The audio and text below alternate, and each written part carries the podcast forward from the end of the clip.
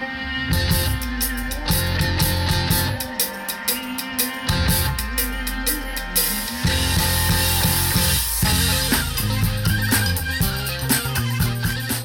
dobry, przed mikrofonem Piotr Pogorzelski, witam w podcaście Po prostu Wschód. W środę rozmawiałem o wydarzeniach w podkijowskiej Buczy z profesorem Uniwersytetu Warszawskiego Lechem Nijakowskim, a dziś poruszymy temat Mołdawii i samozwańczego Naddniestrza, gdzie stacjonują rosyjskie wojska. Na początku jednak tradycyjne i krótkie podziękowania dla wszystkich wspierających mój podcast i śledzących moje media społecznościowe. Po prostu Wschód można znaleźć na Facebooku i Instagramie, moje osobiste konto na Twitterze. Jest też Radio Wschód na Spotify z piosenkami, których fragmenty możecie Państwo usłyszeć w moich podcastach.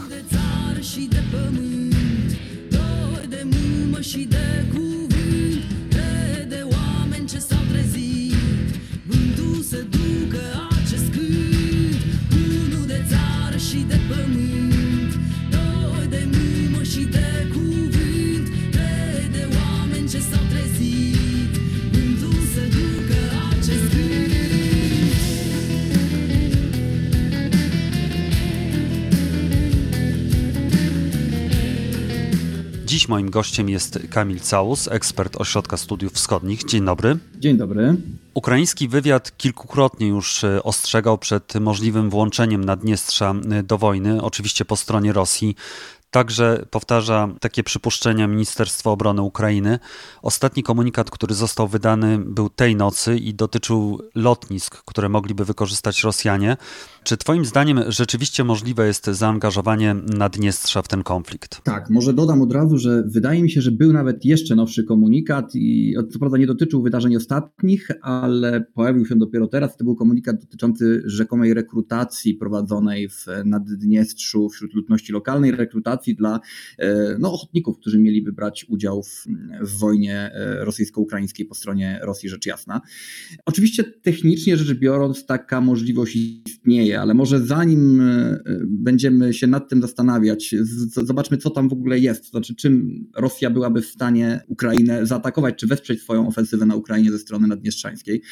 Te siły nie są duże. To znaczy przede wszystkim siły rosyjskie nie są duże. W Naddniestrzu od e, lat 90., właściwie od końca wojny mołdawsko-naddniestrzańskiej, a de facto mołdawsko-rosyjskiej e, w Naddniestrzu e, stacjonują siły rosyjskie. One w tej chwili liczą sobie około 1500 osób, przy czym to jest taka liczba, która krąży często po internecie, natomiast trzeba pamiętać, że to jest 1500 osób, tak? to nie są tylko i wyłącznie żołnierze, to są też nie wiem, ekipy techniczne, jakaś obsługa zaplecza tych, tych wojsk, więc realnie żołnierzy z, z bronią w ręku, którzy tam ćwiczą, jest mniej niż tysiąc. To nie są żadne mm, ciężkie siły, to są, to są, to są zmotoryzowane oddziały pie, piechoty w gruncie rzeczy, znaczy, posiadające jakąś taką broń e, ręczną, broń, broń lekką i w zasadzie to wszystko. Dlatego trudno sobie wyobrazić, żeby siły rosyjskie stacjonujące w Naddniestrzu miały jakieś ważne czy istotne znaczenie dla, dla ofensywy ukraińskiej, przepraszam, ofensywy rosyjskiej oczywiście na, na Ukrainie e, w okolicy Odessy.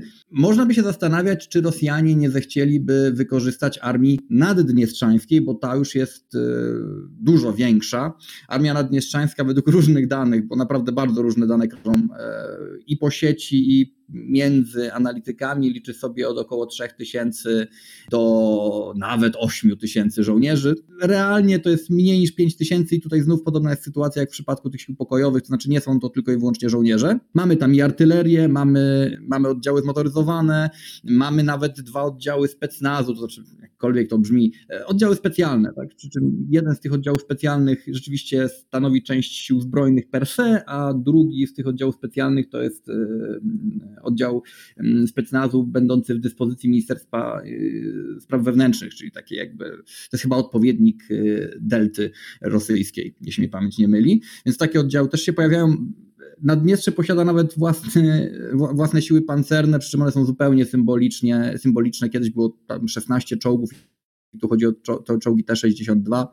Sprawnych czołgów y, tak naprawdę jest tam może w tym momencie 8, może 5. Także to są też zupełnie symboliczne rzeczy. Na ile te siły naddniestrzańskie są tak naprawdę niezależne od Rosji? To znaczy na ile one są kontrolowane przez y, Moskwę czy też przez rosyjskie kierownictwo? Nic w Naddniestrzu na dłuższą metę, na takim metapoziomie y, nie jest niezależne od Rosji. Jeżeli Rosja by się uparła, jeżeli Rosja by chciała wykorzystać te siły zbrojne i nacisnęłaby na, Naddniestrze po to, żeby tych sił zbrojnych użyć na Ukrainie, no to naddniestrzańskie dowództwo by się pewnie do tego przychyliło.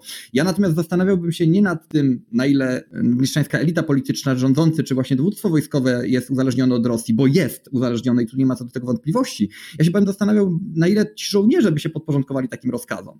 Bo to jest bardzo ważny, bardzo ważny wątek. Morale sił wojskowych Naddniestrza jest żaden. Ludzie, którzy służą w armii naddniestrzańskiej nigdy nie wstępowali do tej armii, no może poza początkiem lat 90., po to, żeby brać udział w realnej wojnie. Naddniestrze i Mołdawia, mimo tego, że oczywiście no, nie są sobie przyjazne, nie są też no, podmiotami, czy no, Naddniestrze nie jest podmiotem, tak? nie, jest, nie są też jednostkami sobie jakiegoś szczególnie wrogimi.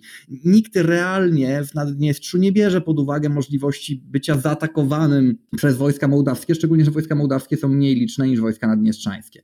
Dlatego naddniestrzańscy żołnierze to są najczęściej młodzi, młodzi chłopcy, którzy po prostu poszli tam odsłużyć służbę, może trochę dorobić, może zyskać jakieś doświadczenie, może się się czegoś nauczyć, na przykład na poziomie technicznym, nie wiem, prowadzić ciężarówkę, tak, jakieś e, rzeczy naprawcze robić. Oni to traktują tylko i wyłącznie jako rodzaj elementu takiego przygotowania do dalszego życia zawodowego.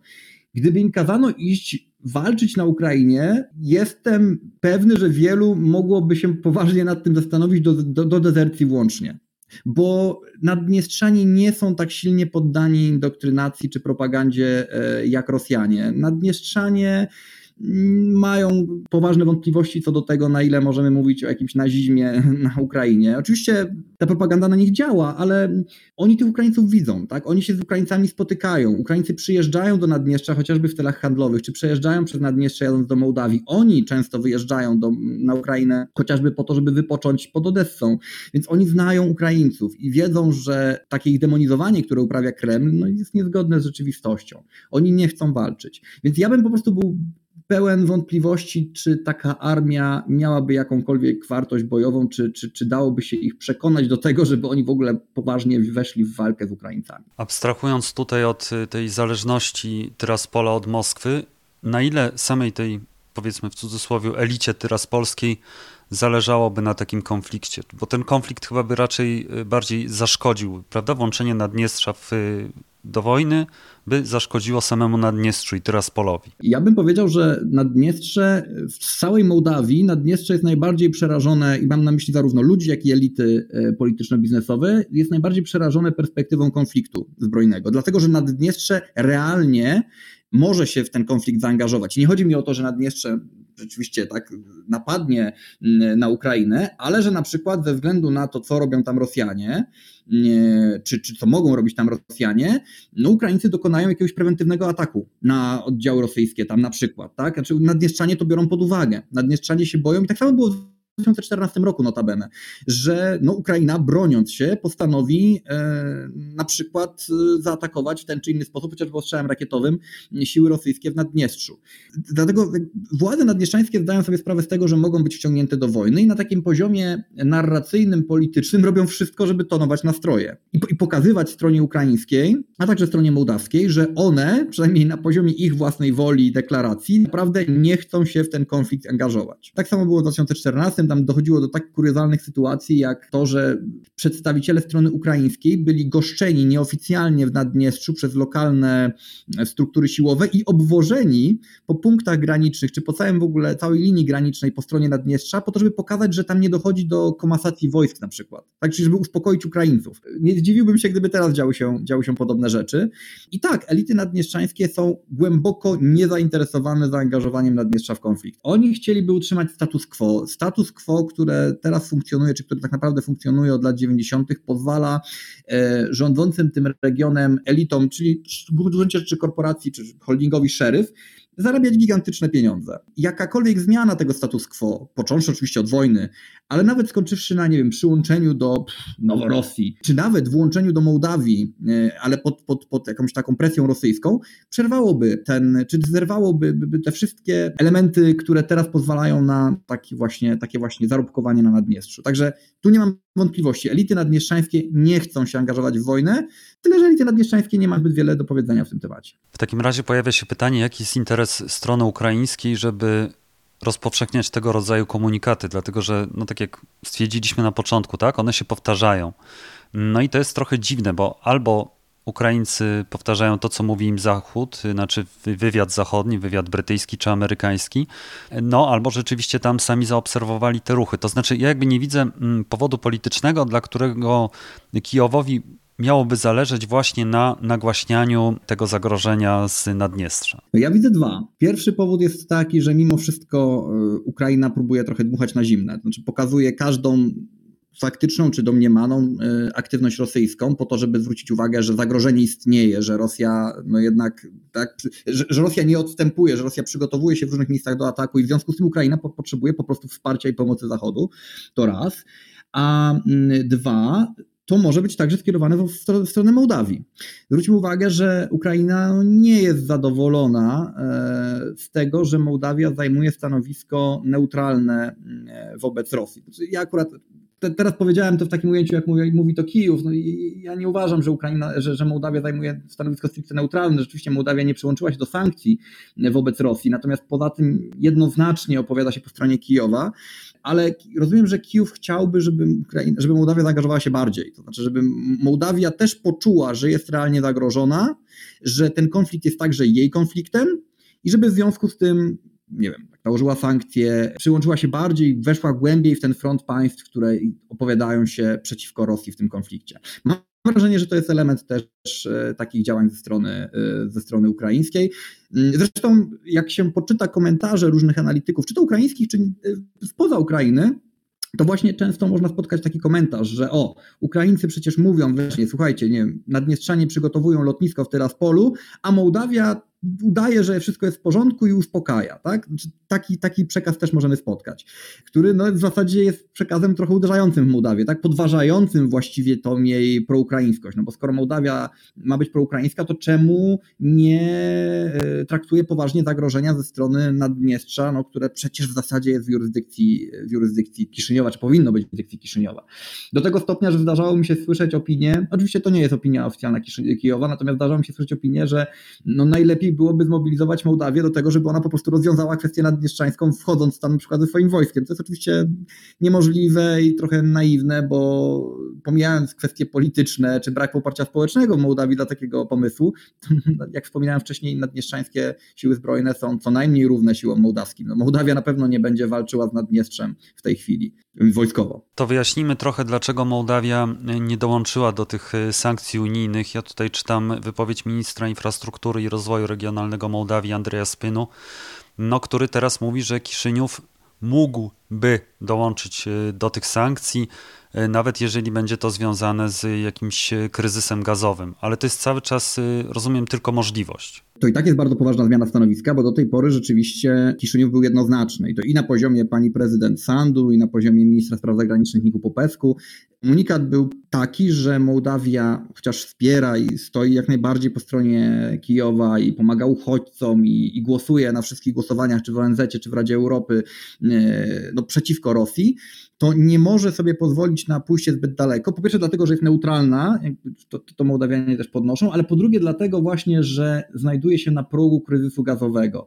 Istnieje spore prawdopodobieństwo, że Gazprom przerwie dostawy gazu dla Mołdawii od 1 maja. E, to jest związane z tym, że e, ostatni kontrakt gazowy, który Mołdawia podpisała na przełomie października i listopada ubiegłego roku, on zakłada przeprowadzenie audytu zadłużenia e, Mołdawii wobec Mołdowa Gazu, który to audyt miał się skończyć do maja i, i pozwolić podpisać pewne porozumienie. Więc a propos właśnie spłaty tego długu, wiadomo już, że tego audytu nie będzie, więc Gazprom ma prawo do zerwania umowy. Mołdawianie proszą Gazprom o przedłużenie terminu przeprowadzenia tego audytu, ale no właśnie, tu się pojawia kwestia dobrej woli Gazpromu. Rozumiem, że te wstrzymywanie się przed sankcjami jest właśnie elementem negocjacji tak naprawdę, tak? My wam nie dajemy, nie nakładamy na was sankcji, wiadomo, że i tak symboliczny w przypadku Mołdawii, no ale nie nakładamy, a wy może w związku z tym za to pozwolicie e, nam troszeczkę dłużej, e, czy dacie nam trochę więcej czasu na, ten, na te negocjacje. A z drugiej strony problem jest, y, problem dotyczy nie tylko gazu, ale także elektryczności, dlatego że od 1 maja znów wygasa, czy właśnie 30 kwietnia wygasa kontrakt na dostawę energii elektrycznej z elektrowni Mołdawska Gries. To jest elektrownia położona w Naddniestrzu, będąca własnością, kontestowane to jest, no ale de facto będąca własnością rosyjskiego koncernu Interrao jest. I tu znów, tak, no, wszystko zależy od dobrej woli Moskwy. Czy ta elektrownia będzie nadal dostarczała prąd do Mołdawii po korzystnych dla Kiszyniowa cenach, bo w tym momencie oczywiście jej ceny są konkurencyjne, głównie dlatego, że ona otrzymuje no, de facto bezpłatny gaz od, od Gazpromu. I, I, po prostu to sprawia, że no Kiszyniów jest w dość niezręcznej, nazwijmy to delikatnie, sytuacji i próbuje sobie jakąkolwiek pozycję negocjacyjną budować, chociażby nie wchodząc w te sankcje. Natomiast sprawa się też zmienia w ostatnim czasie i to prawdopodobnie miał na myśli pan minister Andrzej Spynu, dlatego że po pierwsze Mołdawia ma już, nie tak jak jeszcze dwa czy trzy lata temu, ma już alternatywne źródła dostaw, zarówno gazu, jak i energii elektrycznej. Mołdawia może importować gaz rewersem na gazociągu transbałkańskim, może importować gaz ze strony rumuńskiej, e, może importować gaz nawet od strony ukraińskiej, tylko przez taki, taki łącznik tam na północy, który nie przebiega przez Naddniestrze, więc generalnie rzecz biorąc opcja jest, problem tylko sprowadza się do pieniędzy, ponieważ jeżeli Mołdawia w ten sposób będzie zakupowała gaz, to będzie go zakupowała po cenach rynkowych, giełdowych, a one są w tym momencie ogromne, więc Mołdawia musiałaby mieć zabezpieczone jakieś środki na to, dąży dąży do tego rząd w Kiszyniowie. Kończą się już negocjacje w sprawie przyznania takiej linii kredytowej z Europejskiego Banku Odbudowy i Rozwoju w wysokości 300 milionów euro, które miałyby właśnie być wykorzystane między innymi do tych interwencyjnych zakupów gazu. A jeśli chodzi o energię elektryczną, to Mołdawia razem z Ukrainą w połowie marca weszły do NCOE, czyli przyłączyły się do kontynentalnej sieci elektroenergetycznej, zsynchronizowały się z nią, co sprawiło, że Mołdawia uzyskała możliwość importowania energii elektrycznej z zachodu, na przykład z Rumunii. Więc w tym momencie Mołdawia nie musi się już obawiać, że jeżeli dojdzie do odłączenia e, zasilania z mołdawskiej gry, to wyłączy się prąd w, w prawobrzeżnej Mołdawii. Problem będzie tylko znów taki jak w przypadku gazu z ceną. Energia elektryczna, która byłaby importowana z Rumunii, byłaby mniej więcej czterokrotnie droższa niż ta, którą w tym momencie e, Mołdawia otrzymuje od Naddniestrza, a jeśli na przykład import szedłby z Ukrainy, która ma w tym momencie nadwyżki energii elektrycznej, no bo dalej ją produkuje, a przemysł jednak nie działa tak jak przed wojną, mówiąc eufemistycznie, no tam energia kosztowałaby się około 75 lei, czyli powiedzmy 50% drożej niż teraz. No znów drożej, tak, niż, niż w tej chwili. I to prawdopodobnie też wpływa na tą pozycję Kiszyniowa, to oraz oczywiście Bucza, bo nie ukrywajmy, że te deklaracje ze strony pana ministra Spynu padły już właśnie po Buczy i one w tym kontekście zostały też zakomunikowane, że, no, że pewne rzeczy nie mają ceny i nawet jeśli mielibyśmy mieć problemy z gazem, czy musielibyśmy zapłacić więcej, no to trzeba stanąć po dobrej stronie. Tylko czy to zrozumieją zwykli Mołdawianie? Jaki jest ich stosunek do rosyjskiego ataku na Ukrainę? To jest dobre pytanie. To znaczy, Mołdawianie en masse są po stronie Ukrainy. To znaczy w tym sensie, że uważają, że to Rosja napadła na Ukrainę, że atak był niesprowokowany. Około 30% społeczeństwa, 20-30% społeczeństwa ma, ma zdanie odwrotne, co się mniej więcej przekłada na, to nie można tak upraszczać, ale mniej więcej przekłada się to na liczbę rosyjskojęzycznych mniejszości. To nie jest tak, że wszystkie rosyjskojęzyczne mniejszości w Mołdawii, no ale mniej więcej, tak, możemy sobie tak to, tak to oddać. To jest też całkiem spora grupa Mołdawian, najbardziej rumunojęzycznych, czy bardziej mołdawskojęzycznych, jak oni by powiedzieli, którzy też są po stronie Rosji. Ale serce to jedno, a portfele to troszeczkę drugie, e, to, to, to troszeczkę coś innego, zwłaszcza w kraju tak biednym jak Mołdawia. Można popierać Ukrainę, e, można uważać, że e, Putin bez prowokacji bezczelnie na nią napadł, można współczuć uchodźcom, którzy szeroką falą przechodzą przez, przez Mołdawię i których Mołdawianie też goszczą i pomagają, no ale jednocześnie zdawać sobie sprawę z tego, że trzeba jakoś żyć i, i że nie da się płacić kilkukrotnie wyższych rachunków za gaz, czy kilkukrotnie wyższych rachunków za energię elektryczną w kraju, który, tak jak mówiłem, e, jest jednym z najbiedniejszych krajów w Europie. E, więc Mołdawianie mają poważne wątpliwości jako ludzie, tak, co do tego, jak, jak, jak to rozwiązać. I to się przekłada na sondaże poparcia także dla rządzącej partii. Znaczy to, że mamy do czynienia z kryzysem gazowym w Mołdawii, że rosną ceny gazu, że rosną ceny energii elektrycznej, że mamy ogromną inflację, która sięga 20% e, niemalże w Mołdawii, do tego wszystkiego jeszcze finanse publiczne są drenowane przez programy pomocowe dla uchodźców, znaczy obsługę uchodźców, no bo Mołdawia w tym momencie gości około 90 tysięcy uchodźców ukraińskich, którym, którym pomaga.